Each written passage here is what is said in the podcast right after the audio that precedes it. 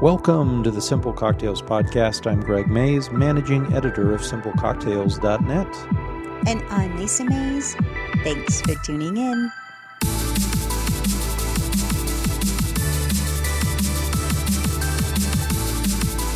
This is the last one from Tales of the Cocktail. That's right. We we aren't even allowed to say the phrase Tales of the Cocktail for another year. We will not. We promise. It's getting locked in the vault. We're banning ourselves from saying the phrase. Right. So uh, hopefully this has been enjoyable, though, for you guys. Uh, this is one we're looking forward to because it's someone who has gone from superhero book author to friend, uh, and that's Fred Minnick, who is kind of a giant authority on bourbon, and I, I sort of bring that to his attention as we interview him on this episode. Right.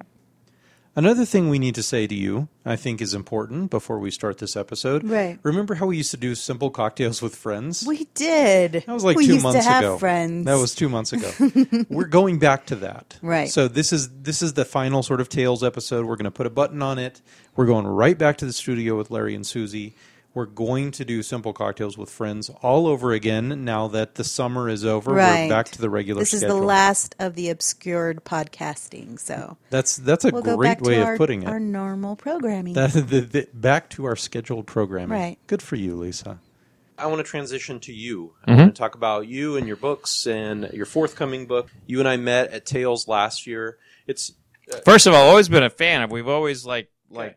Traded barbs and That's stuff right. on yeah. Twitter and Facebook and oh, all that. Facebook, we've yeah. we've always been friends there. Yeah. So well, you know, so you don't know this, but one of my biggest regrets last year at yeah. Tales, I'm walking around with this recorder interviewing everybody, and then all I did with you is like, "Hey, Fred, good to meet you. All right, see you later." You know, I was like, yeah. "What? What have I done?" Yeah. And then I read, and then Bourbon Curious came out, which I can't stop talking about. To be really honest, I would have you sign my copy, but I've given away like three copies. I oh. buy it, I give it to a friend, I buy it, I give that's it to another That's very kind friend. Of you. That's, so, that's the greatest compliment you could pay an author. Yeah, sure. You're pushing it like religion. Yeah, you really yeah, are. If you're you going to be my friend, my you that's need to read this friend back. You know, I've been wondering when they're going to come out with a fingerprint signature on Kindle, yeah, you know, or something like that. Right. That's a good idea. It's so suave. Yeah. But, yeah. but the book industry is not very good with, you know, yeah. doing things that make sense, yeah. so... You did this amazing job with Bourbon Curious where you walked a line of incredibly technical and very well-researched information that's totally accessible. Like, I couldn't play dumb after reading Bourbon Curious. No. It was like, and now I'm completely clear on where these major brands are, are made. My big revelation, it was like, fall out of my chair revelation is get to the cinnamon forward whiskey mm-hmm. section and like, that's all the whiskeys I that's like. So I then am. It was like that the, the couple in the back. I haven't had those yet. I yeah. got to go track them down. So thanks for the book because it, it's incredibly well researched. It's my pleasure. Thank you. Yeah, for sure. So now you've got a new one coming out. Yeah. You dropped the Curious. Now it's just Bourbon. Yeah, it's, it's Bourbon: The Rise, Fall, and Rebirth of an American Whiskey. And Bourbon Curious was a tasting guide, and gotcha. and that was that was the. The, I was actually kind of coaxed into writing Bourbon Curious. Okay. My publishers wanted me, they said, "We want you to do a tasting guide." I'm like, ah, I don't want to do a tasting guide. Like, you know, I do, I taste and all that, but I don't, I don't want to do a tasting guide because mm-hmm. there's so many out there.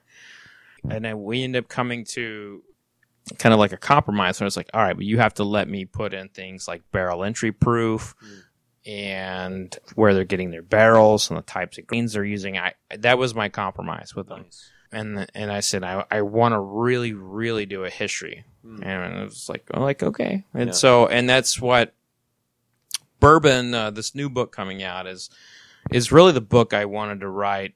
You know, I've been wanting to write for ten years. Mm. And in my, in my process of uh, researching things, I, I find a lot. And so it's, it's a never ending process, you know, to find things. And one of the things that have always fascinated me is like who created the first bourbon. Yeah. And um, that's I, the promise of the book, right? Yeah. Well, that is the uh, that is the promise of like what we, you know, what, what is put out there. Yeah. You know, a better way to put it is like, you know, who's the true father of bourbon? Mm-hmm. Well, what was bourbon in, say, seventeen eighty-nine? Well, it was non-existent, mm-hmm. you know, uh, but I found a guy who was distilling in the area of Elijah Craig around the same time, and he's always been a noted distiller. I think that's the guy who should get the credit. Nice. Now it's not he's he's always been listed in the in kind of the the encyclopedias of, of certain counties and what have you, but he's never really gotten much credit. And and that's what kind of that's the first chapter. I okay. mean, and so like, you know, the the entire book's You're not, not about giving away the ending. You know, yeah. I was like, don't give it away. Book's not yeah. even out. Well, thanks, Greg. I, I, I, I, I had you. You caught me there. I was probably going to, but, uh, but so you know, the that's really the first chapter. But after that, I mean, a lot of bourbon has been has been uh, a lot of the history has has been about you know what the distillers have told people. I actually dug into uh, copious amounts of uh, legislation, testimony, and uh, internal letters. I found a, a lot of things, and and I'm very proud of the research I did, especially in the medicinal whiskey history chapter, uh, and like what the distillers went through uh, during medicinal whiskey to, to make that happen. One one of my favorite finds was that the rye distillers were selling their stocks to Bahamas, mm-hmm. and and to connect one of my other books, uh, Whiskey Women. Uh, there was a uh, the, the queen of the bootleggers was in Bahamas, so she was buying the the uh, the rye stocks prior to Prohibition, and then later reselling them into America, you know, wow. for boot to like uh, Bill McCoy. But the bourbon distillers were trying to negotiate with Cuba, and one of the things that they had said was like, uh, "We want to age our barrels there uh, during Prohibition and be completely legal at the time." Okay. And the Cubans said, okay, you have to pay us twelve dollars and fifty cents per barrel. For, for that time, that was a lot of money. Yeah. And the American distillers said, no, we're not doing that. Yeah. And so they were stuck with all of these barrels of bourbon, and they had no idea what they were going to do with them. And it was kind of vaguely written in the law that uh, medicinal whiskey would be used uh, for Prohibition, but it was not absolute. Yeah. And they had to fight for it. And in fact, not all states allowed medicinal whiskey. Like Indiana and West Virginia uh, were bone dry states, and they didn't allow them to prescribe mes- medicinal whiskey there.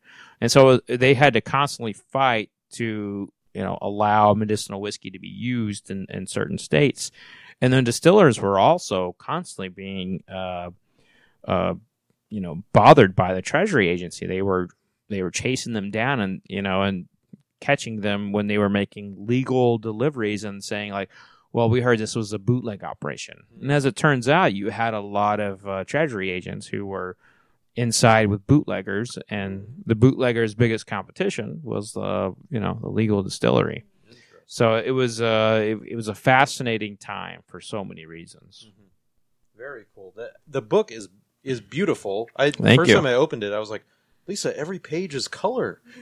There's color photos all throughout the thing. So, yeah, really cool. Just a li- really cool looking layout, and just a, a good looking book. And, and you know. Well, I got to give the photos. kudos there to my publisher, Quarto. They're a great they're a great company to work with, and they have a great design team. And you know, I, I can't take any credit for the layout other than some of the photos. Yeah, well, it's it's uh, it's pretty exciting. I have my so I'm holding the my.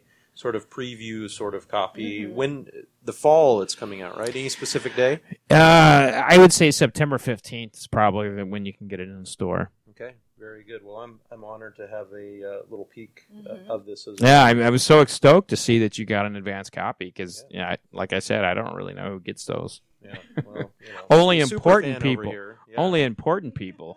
It's, it's the people who rant and rave about the last one that get it. yeah. So, so hey, let's talk Albuquerque. So you brought that up. That came out of nowhere. Yeah, it did. You got an yeah. Albuquerque connection. What's that? So uh, my wife actually lived in Albuquerque, uh, and then she, she went to acupuncture school in, in Santa Fe. But wow. uh, we uh, she took me down there some time ago, and uh, I developed this incredible passion for for the food there. Yeah. And uh, and we're we're gonna take my son there to go see the balloons. Um, you know, I, when is that? August. When is, August. In August, no, October. October. October. Yeah, right as it starts cooling off. So we're, we're we'll do that probably when he's at a good level to, to appreciate. We won't go up in one. That yes, that, that yeah. would scare the crap out of me. right. But um, they have the Hendrix one that yeah. floats around. We always oh, see one liquor company. Yes. Oh, that's so Hendrix. Cool. And they make Bloody Marys in it, I think. Oh, yeah, five in the morning. Yeah, yeah. Maybe, maybe I go then. But um, I'm definitely we're we're going to take him there one day. And uh, but I am a a, a passionate lover of carne adovada. Oh. Like, mm. like we actually, I have someone who goes down and gets me uh, red chilies and melds them back to me. Yeah. Wow. And then I'll hang him out in my, you know, at my door in Louisville, oh Kentucky, God. And people are. Like, what's wrong with this guy? Yeah. What's you that know? Weird stuff? That is old school. Uh, my parents used to do that. Yeah, we used to put it on top of our uh, the roof. I learned very oh, quickly wow. that you shouldn't rub your eyes after you pick those things. Oh up. no, no, no, no! Or if you're, there, there are other things you don't do, but that's right. a big one. Yeah, don't yeah. go pee. Yeah. yeah, yeah. I didn't want to say it, but yeah, that's all right. It's a podcast. And that's as crude as we yeah. want. I have two little boys, and that's probably the reason why I'm never going to dry my own chili. Yeah, yeah, never. Yeah. Well, we we actually still have our own. Uh, Uh, we have some of our own dust that we we created from that. We, yeah. yeah, it was pretty cool. Uh, we haven't gotten uh, some chilies in a couple of years, so I'm kind of. I think we're probably due. Yeah. Um, and a bootleg connection now in Albuquerque. Nice. So, yeah. I have your books, you and you can have our chilies. Yeah. You guys grow chili? No, I mean just our like ah. the, right. the Grand New Mexico hour. I can't tell you how much how much passion I have for that flavor. Really? Like if I had to pick, like you know. There are a few dishes that you constantly think about. Mm-hmm. Carne adovada is on the top five dishes I'm always wow. thinking about. So it's like that flavor profile, the texture, and the feel against the time. It's just, it's just so I'm awesome. I'm kicking myself that my mother, or I didn't, I didn't like make my mother teach me that because this yeah. would be the perfect segue to say, Fred, are you yes. going to come to my house and tell and, and taste my carne adovada? Yeah. Well, now you have till October to figure okay. out how to make it. Well, maybe that. Well, the can funny happen. Thing when I when I first tasted it, I was like, oh. I, I don't like this. This isn't because I had in my mind that this is supposed to be like Mexican food, right. you know, like that style. And I'm like, I don't like this because it's not like Mexican food. No. And then when I tasted it the second time, I was like, oh, this is a completely different world. Yeah. It's a different style. And it's like since then, it's I, I, it's it's been it's been awesome. In fact, as soon as I get home, I'm uh, gonna ask Jacqueline to make some carne adovada. But go. Little Nita's where we get it, and, yeah. and Albuquerque, it's like our favorite place yeah. there. So. So maybe if I can't come up with a good yes. recipe, maybe we can take you to our favorite yeah, Mexican restaurant, which is literally a hole in the wall. Yeah. And uh, you can get some really embarrassing, I don't know what, what do you call called? Them? They're I don't know. Bloody Marys. But they put like huge beef jerky and yeah. yeah. Like three slabs of beef jerky in them. Yeah. And they come in giant mugs, like those big twenty-two ounce German beer mugs. Yeah. yeah. And I so, like this place. Yeah. Just just so you could take a picture with it. You know. Yeah. I mean, I love beef, so that they're after my heart. Yeah. Well, it's great talking to you. Appreciate oh, you such a pleasure. Down with us and carving out some time. And uh, yeah, I'll let you guys know when, I, when I'm coming down. And uh, I'd love to bring my little boy because, you know, the Balloon Glow is... You know, special stuff. Yeah. We They have a Balloon Glow for uh, the Kentucky Bourbon Festival. And I took Jacqueline to it, and it's probably the largest or second largest in Kentucky. And she kind of just laughed at it. and, I, and she's like, oh, this is nothing. Yeah. You know, this is nothing. That's all they have? They just have those few? they just have thirty? Yeah. I mean, you know. Yeah, exactly. Uh, when it's like ten times that in, in Albuquerque. Yeah, sure. If not more. You're the So you're the official bourbon guy. You just reminded me of the Derby. Yeah, of of uh, the What's Kentucky. What's your title? I don't know your title. Uh, they gave me the title uh, Bourbon Authority for the Kentucky Derby Museum. Wow. So, like Super I. Super impressive. Thank you. Yeah. I, yeah, I. You know, titles are created by people with much higher pay grades than me. But uh, basically, what I do there, I have an annual s- seminar session with like legends of the of the bourbon industry, and we do this. Uh, Kind of like a sit down, like a like what we're doing here, mm-hmm. uh, like a Larry King style of like a back and forth, and we taste their whiskey, and I ask them hard questions. You know, I don't just you know our audience is typically bourbon geeks, and I, I don't just let them uh, fly by with like uh, oh well our distillers this and our distillers that. I ask them like, um, why did you drop that age statement? Um, right. Why did you lower the proof? You know, and then I, I kind of hold their feet to the fire a little bit on some of that stuff. And it's not it, it's not so bad where the distillers would never will stop coming, but it gives the audience a little bit of uh, appreciation for the microscope that I've been trying to put on bourbon for, you know, ten years. Yeah. And that's that's really what it's about. And uh, I also do like hosted bars. Like I do like corporations will hire me to do, you know, give them a quick lesson on bourbon, um, and, and do a tasting with them. And, and it's, it's so much fun. I've, I've had a lot of really high level people come through there. It's, it's a lot of fun. I enjoy it so much. At the, the museum? Yeah, I do it. I do it at the museum. Um, I can also be brought anywhere in the country to do to awesome. do to do something. I, can, so. I imagine every awesome company in the world has a bourbon lecture occasionally. It's amazing how many people don't drink and how many people are afraid from an insurance perspective. Yeah. They don't. They don't want to do it. Oh, yeah.